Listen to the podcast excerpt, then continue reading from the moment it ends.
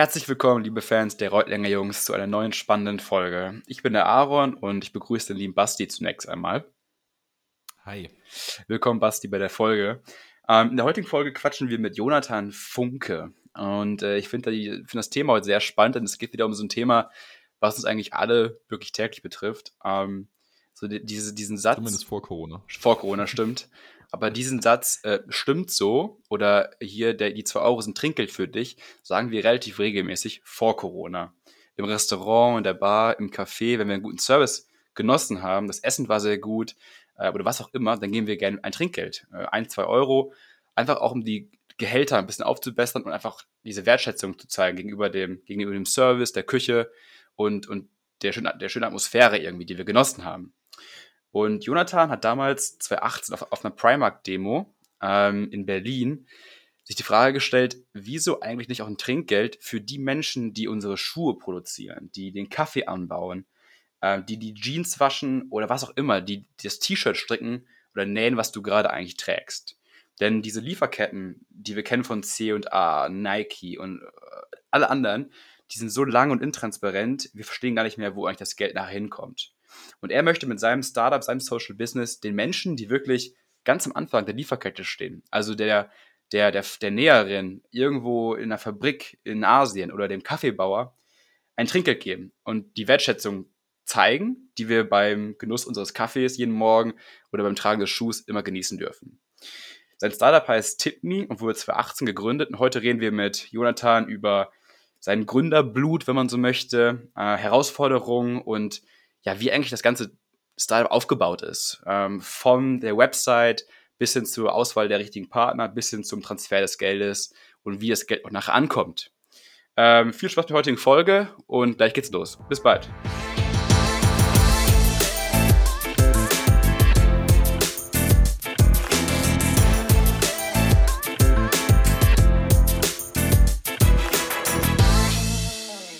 So, herzlich willkommen in diese neue Folge. Äh, wie schon angekündigt, begrüße ich jetzt mal ganz, äh, ja, ganz freundlich und äh, vielen lieben Dank, dass du dabei bist heute, äh, lieber Jonathan. Hi, äh, willkommen bei den Reutlinger Jungs. Danke, dass ich da sein darf. Wir haben immer anfangs so eine, so eine Frage irgendwie ähm, an deine Oma gerichtet quasi. Wie würdest du deiner Oma in deinen eigenen Worten nochmal die Mission und Relevanz von TipMe erklären? Genau, ich würde äh, meiner Oma sagen... Guck, stell dir mal vor, das nächste Mal, wenn du mit deinen Freundinnen Kaffee und Kuchen äh, trinken gehst, dann gibst du ja vielleicht dem Kellner ein Trinkgeld als Dankeschön. Ähm, und jetzt stell dir vor, du kannst nicht nur dem Kellner Trinkgeld geben, sondern auch der Person, die den Kaffee angebaut hat. Oder das nächste Mal, wenn du Schuhe kaufst, äh, kannst du der Person ein Trinkgeld geben, die diese Schuhe genäht hat. Ähm, das machen wir möglich und äh, wir machen das, um globale Ungleichheit zu reduzieren, um einfach mehr Transparenz in globale Lieferketten zu bringen und zu zeigen, wer hinter den Produkten steckt, die wir jeden Tag äh, benutzen. Ja, ähm, ich finde das, ich find das ein richtig cooles Projekt, äh, in dem, insofern, weil ich generell auch persönlich schon ein großer Freund von Trinkgeld grundsätzlich bin vom Prinzip. Ähm, und es gibt ja auch viele, sag ich mal, uns bekannte Geschäftsmodelle, die auf diesem klassischen Trinkgeldsystem basieren. Oh. Also ich würde mal sagen, ein Großteil in der Gastronomie jetzt, wo das Trinkgeld ja irgendwie so das bekannteste ist, das ist ja, der Name sagt das ja schon, ähm, würde ich sagen, ein Großteil vom Personal ist ja dann auch immer vom Trinkgeld gewissermaßen abhängig. Also ich kenne das noch aus meiner Ausbildungszeit damals, dass äh, bei uns war zwar ein fixes Ausbildungsgehalt, aber es gab so einen festen Trinkgeldpool, mhm. an den Prozent, von dem prozentual dann ausgeschüttet wurde. Und äh, man merkt dann erstmal, was so ein zusätzliches Trinkgeld nochmal für eine, erstens Wertschätzung einem bereitstellt und gleichzeitig auch für eine Freude gewissermaßen auslöst, wenn man einfach nochmal Geld dazu bekommt. Und das ja so ein bisschen der Reward dafür ist, dass man irgendwas verhältnismäßig gut gemacht hat oder vermeintlich. Ähm, deswegen fand ich das schon super spannend, als wir, als wir uns ein bisschen mit, äh, mit deinem äh, Business befasst haben und uns da so ein bisschen eingelesen haben. Ähm, würdest du ähm, sagen, also wir wissen jetzt, das grobe Prinzip ist, man kann anderen Leuten, die jetzt nicht unbedingt der Kellner im Café sind, sondern eben, wie du gerade gesagt hast, die vielleicht deine Schuhe genäht haben, Trinkgeld geben. Mhm. Wie kamst du denn überhaupt auf die Idee, dass es äh, sowas braucht, beziehungsweise, ich glaube, wir können es alle vorstellen, dass es sowas braucht, dass da nicht viel ankommt, aber wie kamst mhm. du auf diese Idee, das so umzusetzen, wie es jetzt umgesetzt wird? Ja, also Ich bin eigentlich mein ganzes Leben lang schon mit der Frage beschäftigt, wie können wir Konsum nachhaltig gestalten, wie können wir Menschenrechte global äh, einhalten, wie können wir einfach eine Welt gestalten, in der jeder gut leben kann. Ähm, und ich habe auch schon in der Schule tausende Projekte gestartet und dies und das. Und was ich immer gemerkt habe, ist, dass es unglaublich schwierig ist, Leute zu motivieren und zu schauen, dass, dass sie sich für so eine Themen begeistern können, weil es ganz schwierig ist, dass die verstehen, dass das was mit ihrem Leben zu tun hat. Ähm, und mhm. dann gab es äh, Gerd Müller von der, von der C S U, ist Ent- Entwicklungsminister, und der hat ähm, mal ausgerechnet, dass eine Jeans eigentlich nur ein Euro mehr kosten müsste. Und dann wäre sie komplett nachhaltig und alle würden fair bezahlt werden, die daran mitgearbeitet haben. Und dann, ja. das habe ich, das habe ich gelesen, und dann bin ich zu einer Demonstration gegen Primark gegangen und dachte mir, das ist doch bescheuert. Diese Leute kaufen hier gerade ein T-Shirt, was weniger kostet als eine Tasse Kaffee, und sie müssten nur ein Euro mehr bezahlen, und dann werden alle ökologischen und sozialen Kosten mit abgedeckt. Das muss doch irgendwie möglich sein. Es muss einfach nur, irgendjemand muss sich darum kümmern, dass dieser Euro an den richtigen Platz kommt. Und dachte ich, in meiner jugendlichen Naivität, ja, mache ich. Cool. ähm, du sagst das so nach dem Motto, der Endkonsument, also ich müsste jetzt irgendwie, ich wäre verantwortlich für den Produzenten mhm. im, im Land ähm, oder für den Produzenten, für den, sagen wir, den, den, den Bauer ähm, in Afrika, den Kakaobauer oder den, den Kaffeebauer äh, oder die Näherin in der Schuhfabrik, was auch immer. Mhm. Aber eigentlich müsste nicht das Unternehmen verantwortlich sein, müsste nicht ein großer Nike oder oder irgendwie Adidas oder dann ja. Tchibo oder wer auch immer dafür verantwortlich sein. Also ist es meine Pflicht, das zu machen? Was denkst du darüber? Ähm, ja, das, das wollte ich auch nochmal sagen, weil du, ähm, du auch am Anfang meintest, dass, es, äh, dass viele in der Gastronomie abhängig sind von dem Trinkgeld. Und das ist tatsächlich eine Situation, die wir vermeiden wollen. Also wir wollen nicht, dass die Leute, die Trinkgeld bekommen, davon komplett abhängig sind, sondern ähm, es geht darum, diese Wertschätzung zu generieren und mhm. den Leuten, die am Anfang der Lieferkette stehen, ähm, endlich mal die Wertschätzung zukommen zu lassen, die ihnen zusteht. Ja. Ähm, und das Problem in der Textilindustrie, aber auch in ganz, ganz vielen anderen Industrien, ist, dass alle die Verantwortung immer von sich weg zu den anderen schieben. Also, dass die Konsumenten sagen, ja, wir wollen ja mehr bezahlen, aber wir wissen ja nicht, dass es ankommt. Die Unternehmen mhm. sagen, ja, wir wollen ja alle äh, Mitarbeiter fair bezahlen, aber die Konsumenten bezahlen das nicht. Und die Fabriken sagen, ja, wir wollen ja unsere Mitarbeiter fair bezahlen, aber die großen Adidas und Nikes äh, geben uns nicht genug Geld dafür. Mhm. Und diesen Kra- Teufelskreislauf einfach mal zu unterbrechen und zu sagen, guck mal, lieber Konsument, du kriegst, äh, du kannst ein bisschen mehr bezahlen, wir versichern, dass es ankommt, ähm, und ähm, einfach mal zu zeigen, wenn die Transparenz da ist, wenn die Sicherheit da ist, dass das Geld an den richtigen Platz kommt, dann funktioniert das Ganze auch. Und ähm, wer letztendlich diesen einen Euro mehr bezahlt, ist uns letztendlich völlig egal. Das kann gerne das Unternehmen sein, das kann gerne der Konsument sein. Es geht einfach nur darum, dass wir endlich aus dieser Situation rauskommen, wo alle sich die Verantwortung gegenseitig zuschieben. Ja. Kannst du uns vielleicht mal kurz so durch so eine Beispiel Jeans, okay, mhm. ähm, mal kurz äh, diese Reise uns darstellen von, von der Jeans im Laden, ja, wo ich mir die anschauen kann, die anziehen kann, und ich zahle jetzt, sagen wir mal, achtzig Euro oder mhm. hundert Euro für die Jeans, hundert Euro ist eine teure Jeans, hundert Euro, ähm, bis zum echt zum, zur ersten Station in der ganzen äh, Supply Chain, und wie viel mhm. der Letzte in der äh, Kette eigentlich bekommt an, an, an Geld.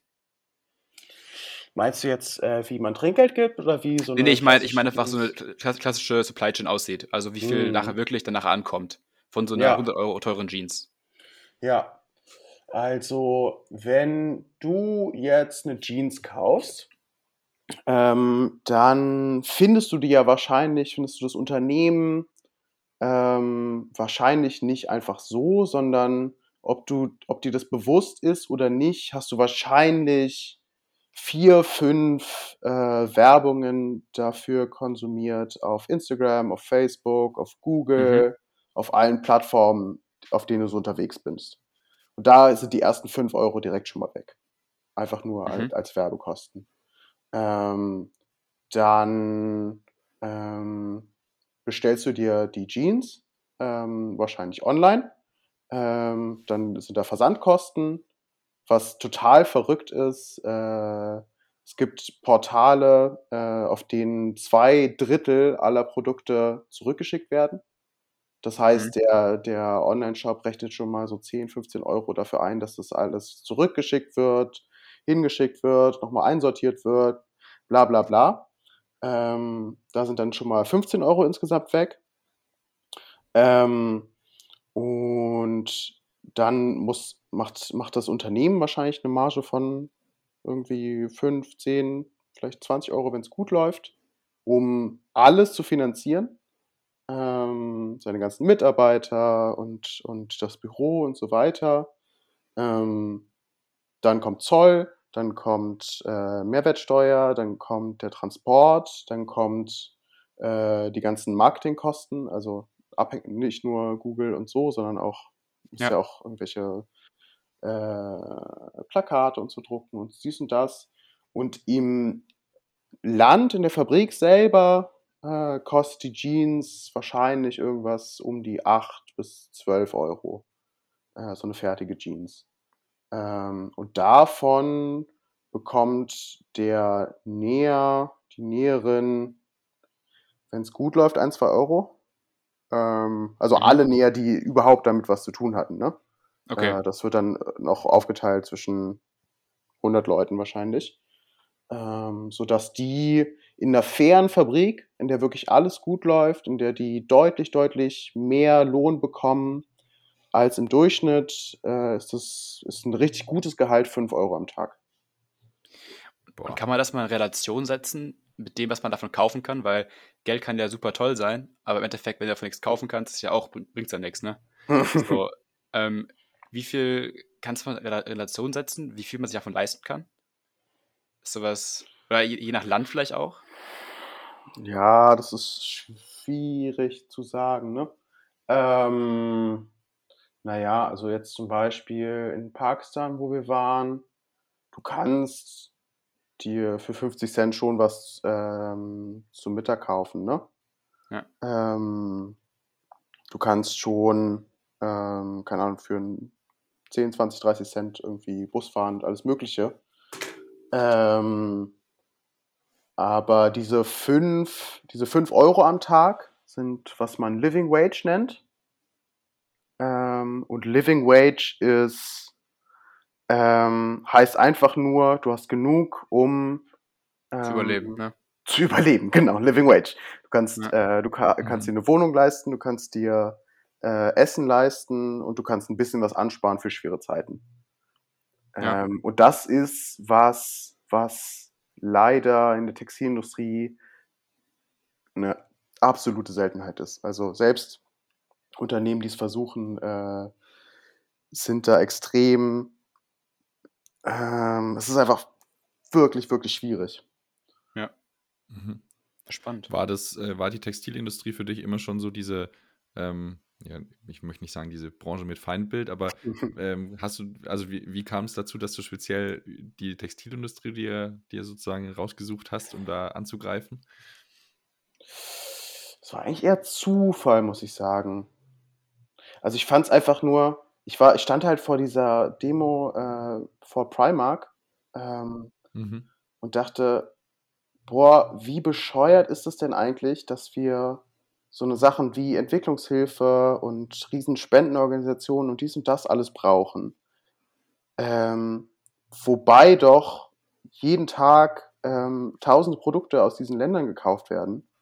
Und wenn einfach nur ein fairer Anteil davon wirklich zurück in den Ursprung gehen würde, dann, dann müssten wir gar nicht Entwicklungshilfe machen, weil die Leute nicht von uns abhängig wären, weil wir ihnen einfach nur fair das bezahlen äh, würden, was sie brauchen. Ähm, Und ähm, dann, dann dachte ich, boah, es gibt so viele, also durch jede Lieferkette, durch jedes Produkt, was wir kaufen, ist da ja schon eine Verbindung. Ähm, und dann ging es eigentlich eher darum, okay, wie kann, wie kann man das nutzen, diese Verbindungen, die schon existieren, wie können wir die anders gestalten, wie können wir die nutzen, ja.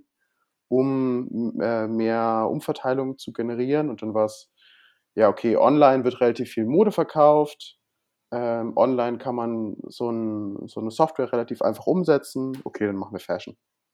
Ja, mhm. Viele wahre Worte auf jeden Fall schon mal, ich, aber das leitet ganz gut zur nächsten Frage über.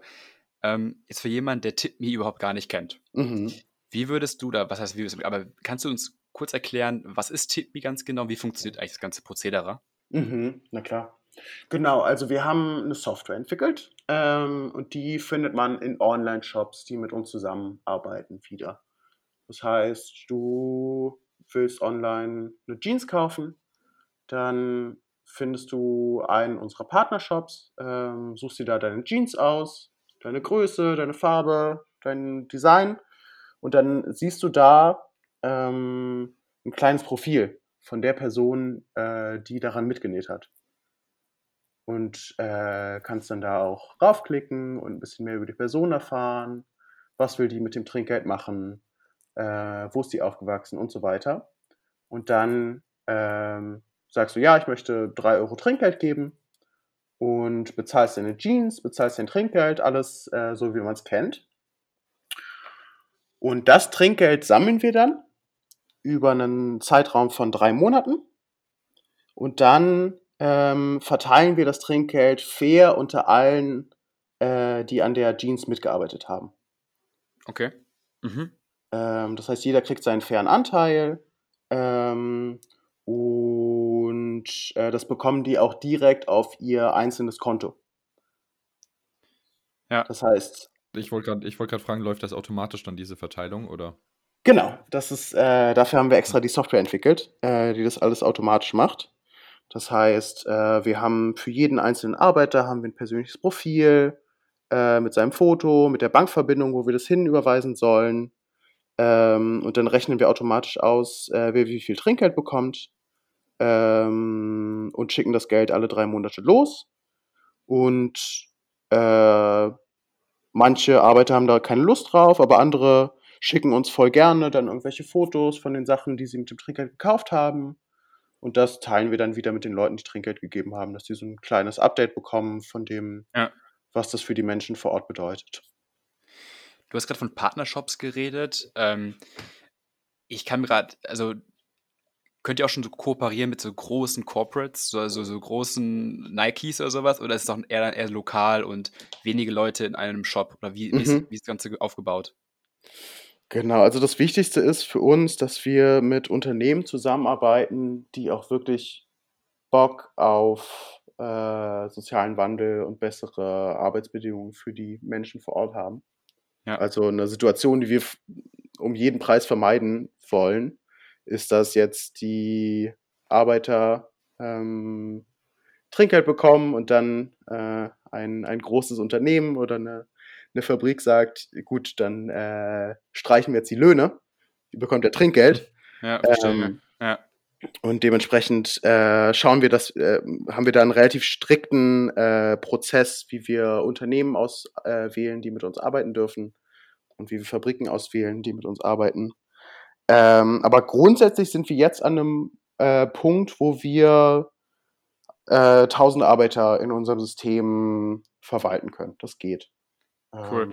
Ach, krass. Ja. Und dann ist quasi, dann könnt ihr auch schon, also wenn du das sagen kannst überhaupt, aber kannst du sagen, wie viel Spenden schon generiert wurde, oder was heißt Spenden, wie viel Trinkgeld schon generiert worden konnte in jetzt der, den drei Jahren, wo ihr existiert? Genau, wir, also wir haben, ich habe die ersten Monate von dem Projekt erstmal Recherchearbeit gemacht, erstmal viel mit Konsumenten geredet, viel mit Unternehmen geredet, oben erstmal Feedback zu bekommen von dem, was, äh, wie das Ganze überhaupt aussehen soll. Ne? Also das ist ja super, super wichtig, wenn man so im, im Startup-Kontext arbeitet, dass man erstmal mit den Leuten spricht ähm, und mit denen gemeinsam äh, sich überlegt, was ist denn eigentlich das Problem und wie wollen wir das denn überhaupt lösen. Und dann sind wir erstmal nach Pakistan geflogen und haben mit den Arbeitern auch gesprochen. Ähm, wie, wie soll so ein Trinkgeld für euch aussehen, damit es euch auch wirklich hilft? Ähm, wie ähm, soll es verteilt werden? Wie wollt ihr es bekommen und so weiter? Und Trinkgeld sammeln wir jetzt aktiv seit Sommer zwanzig neunzehn. Mhm. Und in der Zeit haben wir gesammelt so circa siebzehntausend, achtzehntausend Euro. Geil. Wow. Cool. Genau. Vor allem ist das, finde ich, ein toller Betrag, weil wenn man sich überlegt, dass ja, das sind ja jetzt keine, also Spendenbeträge, die man jetzt, sag ich mal, gewöhnlicherweise kennt, mhm. sind, weiß ich nicht, teilweise zehn, zwanzig, hundert Euro, mhm. aber das sind ja bei euch wirklich immer so kleine Beträge, ja. Das heißt, es zeigt schon, dass da wirklich viel über die, über die Theke ging sozusagen. Voll. Ähm, finde ich richtig schön. Was mich noch interessieren würde, du hattest gerade davon gesprochen, ihr wart ja vor Ort auch und dann sprecht ihr ja immer mit den Arbeitern. Hol uns mal kurz ab, wie man sich das vorstellen kann, eigentlich in so einer, also wie sieht so ein Arbeitsalltag von so einem Fabrikarbeiter, sei es jetzt, also jetzt mal Textilfabrik äh, hergenommen, das sieht ja sicherlich komplett anders aus, als man sich das jetzt hier in Deutschland, was man sich hier vorstellt als Fabrikarbeit. Mhm. Äh, ich würde einmal noch ganz kurz angeben, und zwar zum, wie viel Trinkgeld gegeben wird. Äh, also mir persönlich sind die achtzehntausend Euro noch viel zu wenig. Ja. Aber äh, was super schön ist, ist, ist tatsächlich jede zweite Person, die bei unseren Partnern einkauft, gibt Trinkgeld. Ähm, also wir sehen wirklich, dass das unglaublich gut ankommt und die Leute einfach Lust haben, was zurückzugeben. Dementsprechend ist es nur noch eine Frage der Zeit, bis wir halt, wir sind jetzt gerade bei vier Shops und wenn wir da mehr als äh, vier Shops haben, dann äh, sind es hoffentlich nicht achtzehntausend Euro generell, sondern achtzehntausend Euro am Tag. Mhm. Ähm, genau, aber zu deiner Frage, äh, wie sieht so ein, so ein äh, normaler Tag aus in der Fabrik? Ähm, wir waren jetzt zum Beispiel in Pakistan, ähm, da sieht es so aus, dass äh, viele der Arbeiter in so einem staatlichen Wohnprogramm äh, wohnen. Das ist, wie gesagt, eine Fairtrade-Fabrik, ne? Wir, wir suchen uns unsere Partner gut aus, die müssen ähm, hohe Standards erfüllen, äh, und so. Das heißt, es ist wirklich eine der besten Fabriken in Pakistan, kann man sagen. Ähm, mhm. Trotzdem ist es so, dass da eine Familie von fünf, sechs Leuten in einer, ja, letztendlich einer Einzimmerwohnung wohnt. Also Schlafzimmer, Küche, genau, Wo- oder Wohnküche. Mhm. Ähm, dann bezahlt, dann äh, stehen die morgens auf, fangen um acht an, glaube ich. Ähm, die, die Fabrik bezahlt deren Anreise. Die haben so einen, so einen Bus, ähm, der sie abholt von zu Hause.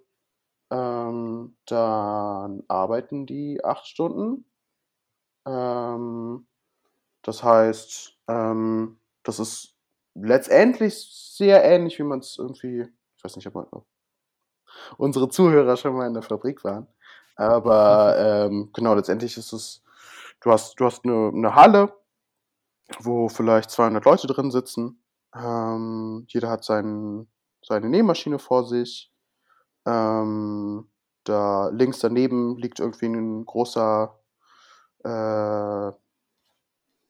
wie nennt man das?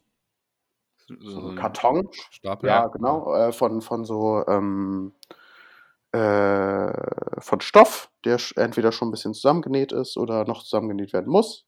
Und jeder macht halt seinen, seinen Handgriff und dann äh, läuft es so die, die Halle entlang, äh, entlang der einzelnen Arbeitsstufen. Jeder macht seinen, seinen eigenen Schritt.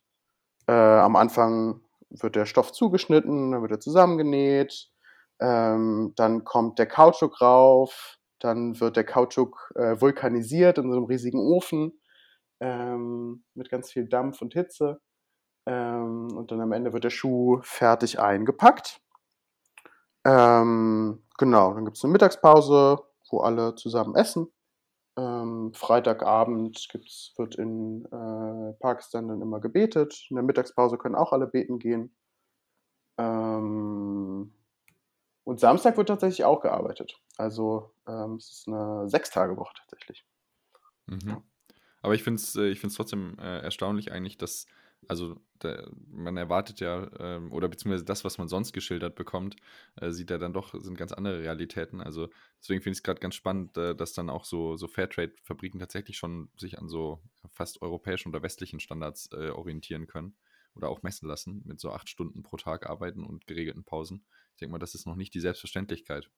Ja, also das ist tatsächlich, was viele, was die meisten Probleme in Fabriken auslöst, ist tatsächlich ähm, so eine Unbeständigkeit. Ähm, oder zwei Sachen. Einerseits Unbeständigkeit, andererseits äh, schlechte Planung. Das eine ist, dass europäische Brands oft ähm, in letzter Minute sagen, nö, das wollen wir jetzt doch anders haben. Ähm, oder äh, wir sagen die Order auch komplett ab. Das gab es in, in Corona viel, dass dann viele Unternehmen einfach ihre Rechnung nicht bezahlt haben. Ja. Ähm, oder sagen, ja, okay, wir wollen jetzt aber doppelt so viel äh, bis morgen haben.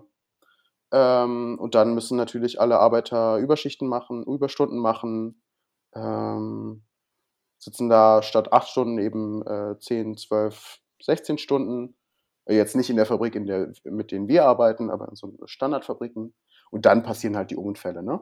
Ähm, weil mhm. eben äh, auf Teufel komm raus halt ähm, ganz viel über Nacht produziert werden muss.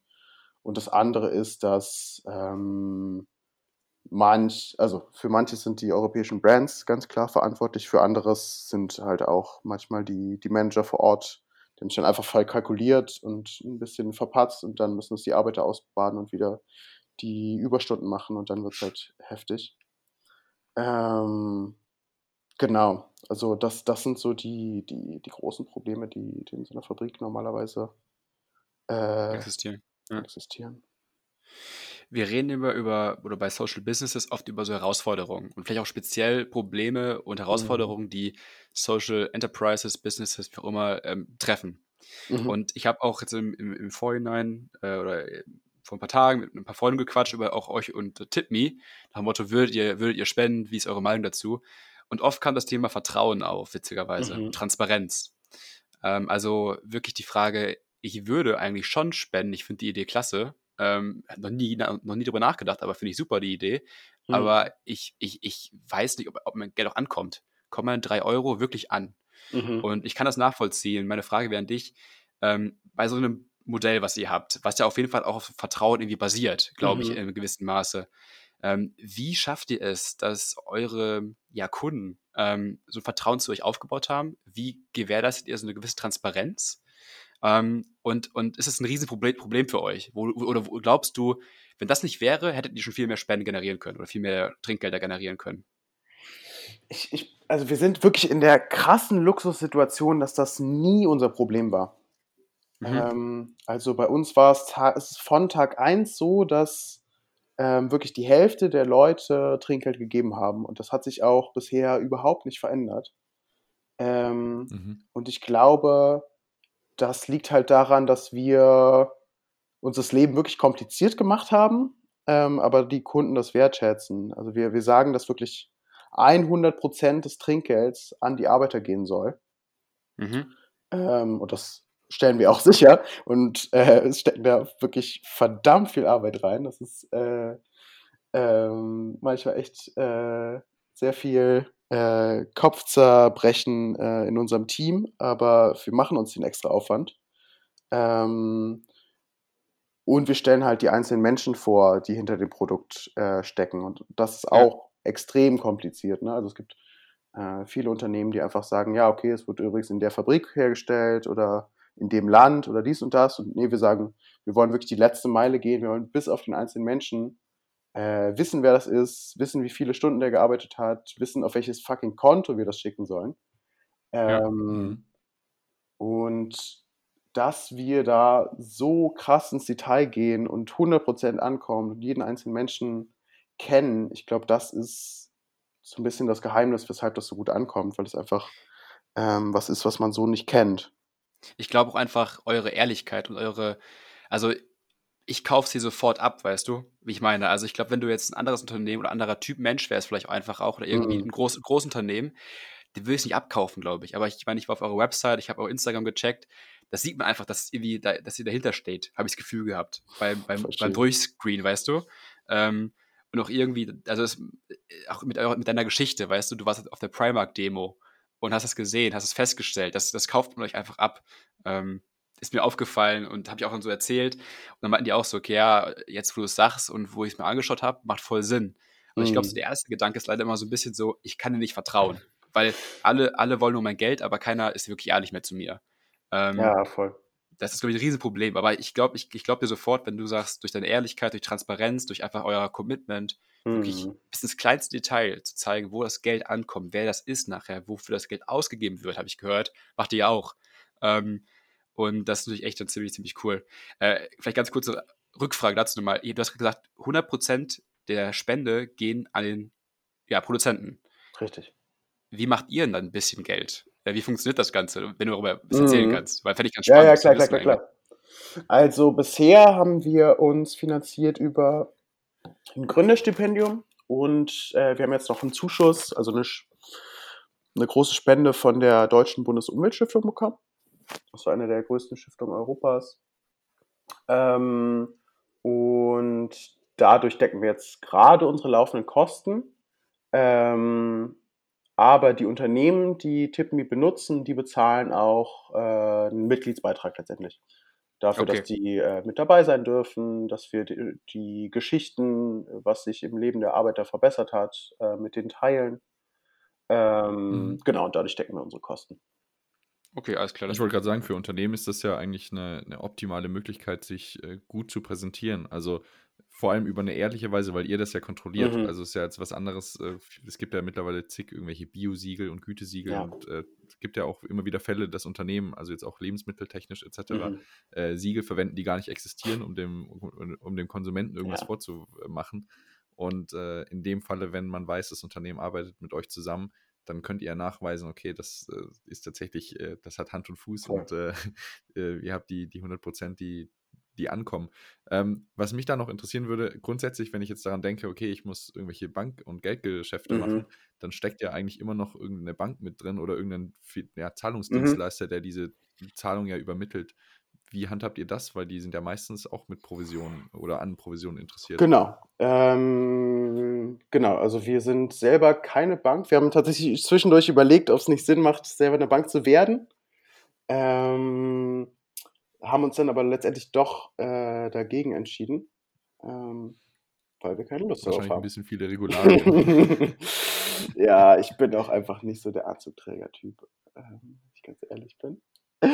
Ähm, genau, deswegen ist eine Bank dazwischen geschaltet. Äh, da fallen natürlich Kosten an. Ähm, wir, ich TipMe wäre auch deutlich günstiger und kosteneffizienter, wenn wir nicht das Trinkgeld an die einzelnen Menschen schicken wollen, würden. Ähm, mhm. Aber dann wäre es halt auch nicht so geil. Ähm, ja. Und diese ganzen Kosten, äh, die tragen wir gemeinsam mit dem Unternehmen. Also die, die teilen wir zwischen, zwischen TipMe und dem Unternehmen auf. Ähm, Genau, damit hundert Prozent bei den Arbeitern landen. Cool. Ja, Basti, schieß los. Ja, sag du ruhig. Okay, dann, dann schieße ja. ich noch mit meiner Frage los, weil das, was mir jetzt gerade auch noch kam, ähm, jetzt sprechen wir schon von so technischen Details, also wir, Bank, äh, die sich da in die Richtung mit Sachen beschäftigen ähm, und so eine Software programmieren, hast du vorhin mhm. gesagt. Und ähm, wo, sag ich mal, ähm, also von dem Moment, okay, ich stehe auf einer Primark-Demo und kenne mich mit diesem, mit dieser Thematik Textilindustrie bisher vielleicht nur sporadisch oder mm. von dem, von dem Alt, aus dem Alltag so aus, bis hin zu, okay, wir überlegen vielleicht das sogar mit einer eigenen Bank zu handeln und wir haben jetzt dann ein komplettes System, wir haben Kunden, wir haben äh, Mitarbeiter et cetera. Mm. Ähm, wie hast du diese Kompetenzen dir, sag ich mal, angeeignet und an welchem Punkt hast du gemerkt, okay, ich brauche hier und da noch Unterstützung mm-hmm. und wir vergrößern jetzt das mm-hmm. Team? Ähm, also ich glaube, wenn ich eine Sache gut mache, ist, dass ich ähm, mich selbst nicht zu ernst nehme und immer weiß, dass es Leute gibt, die schlauer sind als ich. Und auch von Anfang an mir ein Team gesucht habe, das schlauer ist als ich. Ähm, und das fing an mit, mit Robin, den ich dann auf einer Konferenz kennengelernt habe, äh, zum Thema Lieferkettenmanagement. Ähm, der halt einfach jahrelang Lieferketten gemanagt hat ähm, und das Ganze studiert hat und bei Ford gearbeitet hat und alles Mögliche. Ähm, und die einfach krass strukturiert ist ähm, und, und Sachen viel, viel, mit viel mehr Liebe zum Detail machen kann, als ich das hier könnte.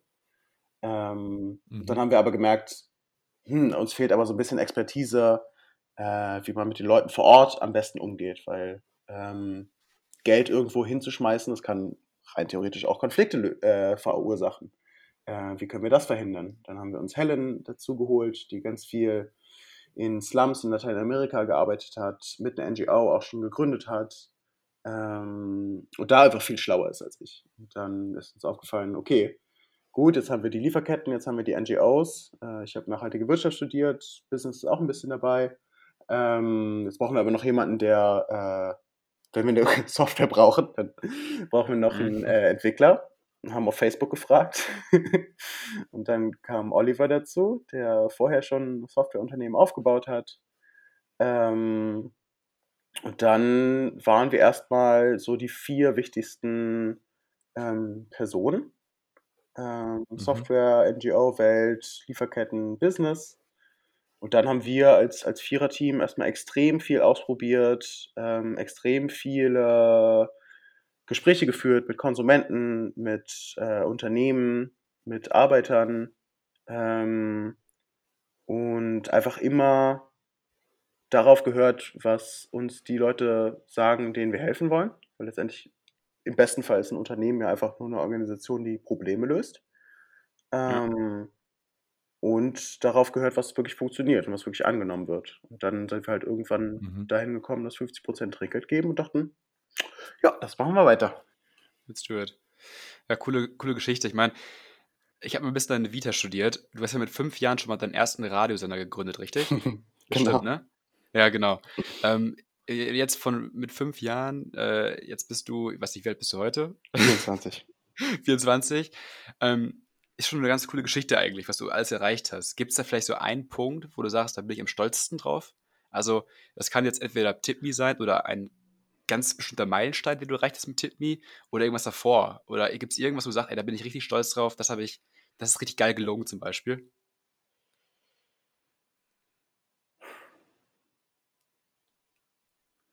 Hm. Wenn ich ganz ehrlich bin, gar nicht. ähm, ich habe immer das Gefühl, dass es noch besser sein könnte, noch größer okay. und äh, noch mehr. Ich glaube, das ist auch so ein bisschen äh, meine Natur, dass ich da... Zum Gründer gehen, meinst du? Äh, ja, vielleicht. Ähm, oder einfach, ähm, ich weiß, po- positiv Gründer gehen, negativ Rastlosigkeit, wahrscheinlich irgendwas in der Mitte. Ähm, dass ich das Gefühl habe, äh, nee, da ist noch, da ist noch Luft nach oben. Ja.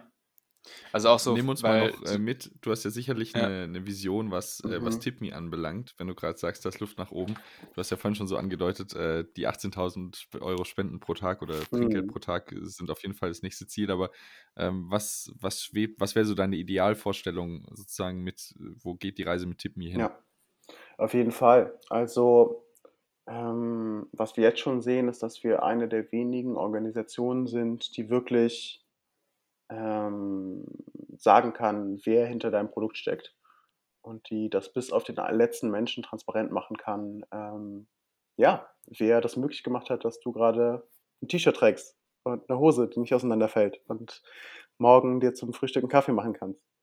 Ähm, ja. Und dementsprechend der eine Teil der Vision von TipMe ist, dass wir das zum neuen Standard machen, dass es normal ist, äh, zu wissen, wer hinter deinem Produkt steht und äh, wer das Ganze möglich gemacht hat.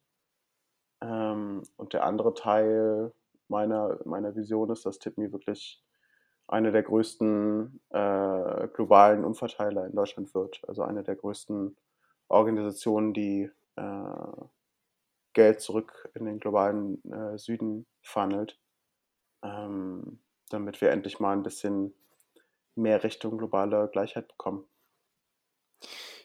So, vielleicht ein dummes Statement, aber ich habe also ich hab das im Internet gefunden. Das war das Statement, Nachhaltigkeit als Hebel zur Kostensenkung, das geht doch gar nicht. Es kostet immer nur Geld. ähm, also alle, also allen müden Erden, äh, muss okay. ich ehrlich sagen, ich finde sowas immer toll, wenn Menschen sich engagieren und, und ich glaube, es gibt von hundert Menschen, die sagen, ja, also ich äh, achte total darauf, was ich kaufe und es mhm. darf nur nachhaltig sein und so. Einer vielleicht, ja, der, der geht auf die Demonstration gegen Primark, mhm. so. Ähm, und ich, ich finde es deswegen auch sehr, sehr motivierend und inspiriert, aber glaubst du, es ist eine, eine Chance überhaupt da gegen diese großen etablierten Corporates, weißt du? Also wie Nike, wie Adidas, mhm. diese ganz, oder muss ja nicht nur, nicht nur Fashion sein, kann ja auch andere Bereiche sein. Mhm. Es gibt überhaupt eine Chance gegen mit noch, noch in der heutiger Zeit, weil ich habe manchmal das Gefühl, es ist so festgefahren, weißt du? In diesen mhm. Strukturen, in diesen höher, immer weiter, immer, mhm. immer günstiger, immer schneller. Ja. Ähm, und es ist so festgefahren in den Köpfen der Menschen und damit wachsen wir auch irgendwie auf, Social Media und mhm. so was, alles drum und dran. Wo nimmst du die Motivation her, wo du sagst, ey, nee, das schaffen wir, das kriegen wir irgendwie geregelt, also, mhm. weil es sein muss? Oder, oder wie machst du das? Ich glaube, ich habe da so ein bisschen so eine eigene Sicht drauf. Also ich glaube gar nicht, dass TipMe Adidas ersetzen kann oder Nike oder wie auch immer. Ähm, ich, das ist auch gar nicht mein persönliches Ziel. Ähm, also ich sehe das so ein bisschen wie so ein, so ein Spektrum oder ähm, so ein, so ein, so ein Fortentwicklung, auf der es verschiedene Schritte gibt. Also es, dass jedes soziale Problem, das gelöst wird, immer bestimmte äh, Levels durchschreiten muss, ähm, damit eine Gesellschaft als Ganzes sich, sich fortentwickelt da. Mhm. Und das Erste, mhm. ähm, das, das, das, das Schöne an, an, an dieser Art, die Dinge zu sehen, ist, dass man ganz viele von diesen Konflikten so ein bisschen auflösen kann. Ähm, ist jetzt es besser, eine N G O zu machen oder ein Unternehmen oder ein Sozialunternehmen oder ein Konzern, ähm, weil das einfach nur verschiedene Schritte in einer, in einer Bewegung sind. Und zwar N G Os sind unersetzlich und unglaublich wichtig, ähm, weil sie Probleme erstmal transparent machen und der Gesellschaft erklären. Also zum Beispiel diese Demonstration bei Primark, die hat vielen mhm. Menschen erstmal gezeigt, das ist überhaupt ein Problem. Es, äh, es gibt Menschen, die äh, diese Produkte machen und die können davon nicht leben. Das müssen wir ändern. Ähm, und zwischen, zwischen der N G O und dem normalen Otto-Normalverbraucher ist dann aber noch eine Lücke. Der, der Otto-Normalverbraucher fühlt sich dann scheiße, dass, dass es dieses mhm. Problem gibt, aber, aber weiß noch nicht genau, wie er... Ähm, das jetzt, das jetzt so lösen kann, ohne irgendwie äh, in den Wald zu ziehen und, äh, und nur noch äh, seine Pullover ja. selbst zu stricken. Und ja. diese Lücke zu füllen, dafür sind in meiner Meinung Sozialunternehmen da. Die müssen, mhm. da müssen tausend Unternehmen rumexperimentieren. Wie können nachhaltige Schuhe cooler aussehen als Adidas? Wie können Lieferketten transparent sein? Ähm, wie können wir faire Löhne einfach möglich machen, wie können wir die Leute sichtbar machen, die äh, das Produkt hergestellt haben, wie genau funktioniert das? Ähm, und, und da muss es einfach tausend äh, tolle, kreative, äh, spannende Menschen geben, die einfach zeigen, hey, ähm, es ist möglich, diese Probleme zu lösen ähm, und, und da quasi die Brücke zu bauen zum Otto-Normalverbraucher. Und sobald ja, es möglich ist, können dann von diesen hunderttausend Ideen, die es gibt, drei oder vier sich durchsetzen in den Mainstream und dann übernommen werden. Ähm, von den ersten größeren Unternehmen, die cool sein wollen, die was Neues ausprobieren wollen, ähm, die dadurch einen Nachhaltigkeitsvorteil äh, haben wollen, sich ein bisschen positionieren wollen. Und dann ist der wichtige Punkt, dabei darf es nicht auf, aufhören, weil es gibt, wird immer die Unternehmen gehen, die sagen, ja, Nachhaltigkeit ist nicht so unsere Zielgruppe, ist uns alles egal. Ähm, aber weil die N G Os gezeigt haben, hier ist ein Problem, weil die nachhaltigen Unter- Startups gezeigt haben, es, das Problem ist lösbar, weil die großen Konzerne gezeigt haben, sogar wir als großer Konzern können dieses Problem lösen, gibt es dann keine Ausreden mehr für die letzten zwanzig Prozent der wirklich asozialen Unternehmen, das nicht zu machen. Und dann kann der Staat kommen und sagen, so, dieser neue Standard, den die N G Os gefordert haben, den die Startups etabliert haben, den auch die großen ersten nachhaltigen Konzerne äh, gesetzt haben, der ist jetzt gesetzlich verbindbar. Ja, mhm. Macht voll Sinn. Ja. Ich glaube, was, ja. weil, was da noch reinspielt, ähm, ich hatte es jetzt, weil du es vorhin ja auch noch gesagt hattest, äh, und zwar Aaron, äh, in, deiner, in dem Statement, was du genannt hattest, ähm, dass man manchmal als Konsument so ein bisschen das Gefühl hat, man hat keine Macht mhm. oder keine, keine Kontrolle oder fühlt sich so ohnmächtig in dieser riesen, gegenüber so großen Playern. Mhm. Aber ich hatte vor kurzem noch ähm, mit einem Professor für Social äh, Entrepreneurship gesprochen und der hatte was ganz Spannendes gesagt, was sehr simpel ist eigentlich, aber was man sich bei so Gelegenheit dann mal nochmal bewusst machen kann. Er hat nämlich gesagt, jedes, also man vergisst oftmals, dass jedes Mal, wenn jetzt, um das bildlich zu machen, an der Kasse dieses Beep ertönt, mhm. weiß das Unternehmen oder ist das für das Unternehmen, das dieses Produkt gerade verkauft hat, das Signal, ah ja, unsere, unsere Konsumenten kaufen das mhm. noch. Und diese Macht in der Masse, die du wiederum hast als Konsument, wenn da eben diese Zehntausende, Hunderttausende, Millionen Menschen pro Tag dieses, dieses Beep-Geräusch sozusagen ertönen lassen, ähm, da hast du dann wieder in der Masse schon eine Macht. Deswegen ja. ist diese, diese Wichtigkeit, die du gerade aufgezeigt hast, Jonathan, von diesem Bewusstsein darüber, ähm, pass mal auf, da ist ein Problem und wiederum diese andere Seite, hier können wir das Problem lösen als Konsument mhm. und ihr könnt diese andere Entscheidung bewusst fällen, das ist super wichtig ähm, und gleichzeitig auch super spannend, was da gerade, ich habe so, so richtig das Gefühl, je mehr man diese ganze Materie so ein bisschen mhm. eintaucht, desto mehr geniale und fantastische Möglichkeiten zeigen sich da und machen einem selber noch Lust, da irgendwie noch tiefer einzusteigen, also ähm, das an der Stelle schon mal. Voll. Ja, cooles echt, Statement, äh, ja, doch. Spannend, ja. ja, also ich erinnere mich auch noch, wie ich äh, damals im, im Kindergarten mit meiner Mutter zum kleinen, verstaubten Bioladen gefahren bin, der irgendwie in so einem kleinen Eckladen war. Alle hatten selbstgestrickte Pullis an. Alles war so ein bisschen ähm, verstaubt und, und äh, äh, un- einfach unglaublich kompliziert. Ähm, und heute kannst mhm. du Bio bei jedem Lidl und Aldi kaufen, ähm, ja. Ja. weil einfach die Menschen gezeigt haben, dass sie das wollen und dass sie es brauchen. Und ähm, was, was sich im, im, im Plastikbewusstsein getan hat, in, den, in dem Mindset der Menschen, und jetzt sind äh, Einwegplastik äh, Dinge w- verboten auf E U-Level. Ähm, das ist Das, ein Riesenerfolg, ja. Da ist es, es ist nicht genug zu sagen, okay, ich persönlich ähm, nehme jetzt meinen äh, Mehrwegbecher und äh, hoffe dann, dass ich alle Probleme der Welt löse, aber ähm, es gibt das Signal, dass es, dass die Gesellschaft in den, in die Richtung geht, und dadurch erst haben ja, äh, hat die Politik die Möglichkeit zu sagen, ey, guck mal, das ist schon so ein großer Trend, lass uns jetzt auch konsequent durchziehen und das zu einem neuen Gesetz machen. Und ähm, das ist schon eine verdammt coole Macht. Ja, klar. Ähm, kommen wir zu einer letzten Frage, äh, aber sehr, sehr coole Statements, und ich finde sehr viel wahre Worte auf jeden Fall. Ähm, aber vielleicht auch für dich, Jonathan, so, wir haben ja auch relativ viele Zuhörer in dem Bereich Business, ähm, und du, wie du gerade schon gesagt hast, die Gesellschaft äh, realisiert so ein bisschen aktuell, dass da Veränderung passieren muss.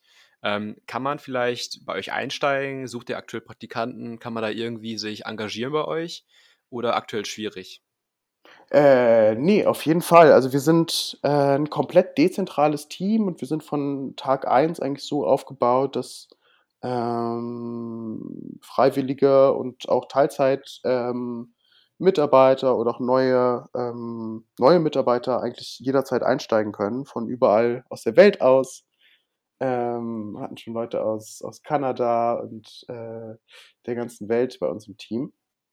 Ähm, wir sind jetzt auch gerade dabei, eine neue Finanzierungsrunde abzuschließen, äh, wo dann auch wieder neue Jobs offen werden. Wir haben eigentlich konstant Freiwillige dabei, die für uns Social Media machen, ähm, die ähm, super, super viele wichtige Aufgaben übernehmen. Ähm, ich mhm. glaube, da sind wir wirklich ein Unternehmen, wo man, wenn man Bock hat, was zu reißen, ähm, extre- da sind wir extrem flexibel, das für jeden möglich zu machen, dass, dass, dass man ein bisschen, bisschen was Gutes tut. Cool. Ja, ja, also mein Appell an alle Zuhörer und Zuhörerinnen, Äh, schaut euch äh, TipMe an auf Instagram, auf, auf, auf der Website äh, und, und macht das mal, weil ich glaube, das ist sehr, sehr cool. Ich glaube also, mhm. coole Vorstellung auch des Unternehmens von dir, Jonathan. Ich fand es sehr spannend. Ähm, sehr, sehr geil gemacht. Danke dir. Absolut. Ähm, auch ich kann mich da nur anschließen. Ähm, ich freue mich, oder beziehungsweise äh, mir war das ja vorher, bevor wir uns jetzt mit der Thematik bef- so befasst hatten, auch gar nicht so präsent, äh, dass es die Möglichkeit gibt, die ihr da uns als Konsumenten jetzt aufzeigt. Ähm, und deswegen finde ich es umso spannender ähm, und freue mich auch schon auf meinen, meinen ersten Euro, den ich irgendwo, oder mein erstes Trinkgeld, das ich, äh, das ich weitergeben kann. Ähm, weil ich muss auch zum Beispiel, das, das noch vielleicht kurz, ich muss fairerweise auch sagen, ich bin bei so Trinkgeldgeschichten, die jetzt, wenn ich weiß nicht, wenn du irgendwo Essen bestellst, mhm. also wenn wir jetzt in Frankreich irgendwo dabei bei Uber Eats und so bestellt mhm. hatten, ähm, da kannst du ja auch immer Trinkgeld geben. Da hatte ich den, das habe ich da nie so groß irgendwie gewertschätzt oder so. Ich bin dann eher so, wenn ich irgendwo in einer Bar oder im Restaurant mhm. war, dann, weil da kann ich, konnte ich mich mit den Leuten identifizieren, und genauso hatte ich, habe ich das direkt empfunden, äh, als ich von TipMe, vom, vom Konzept so gehört mhm. hatte, weil diese, also man weiß, was diese Leute leisten dafür, dass du sozusagen eine gute Jeans trägst mhm. und man hat da irgendwie eine andere Form von Mitgefühl mhm. auch gewissermaßen und ein, gef- ein gewisses Gefühl, glaube ich, von, oder es ist ein anderer ein anderer Stolz, äh, den man dann empfindet, wenn man so jemandem Unterstüt- äh, Unterstützung bieten ja. kann. Ähm, insofern finde ich das finde ich das absolut äh, spannend, und, und wie gesagt, ich freue mich auf den auf den ersten TipMe-Beitrag, den ich, den ich zahlen kann. Wir freuen uns ab. Also vielen Dank dir für, für deine ähm, Insights, und äh, ja, wir hoffen, dir hat es auch gefallen und wünschen euch eine schöne Woche weiterhin. Ciao. Perfekt. Ciao.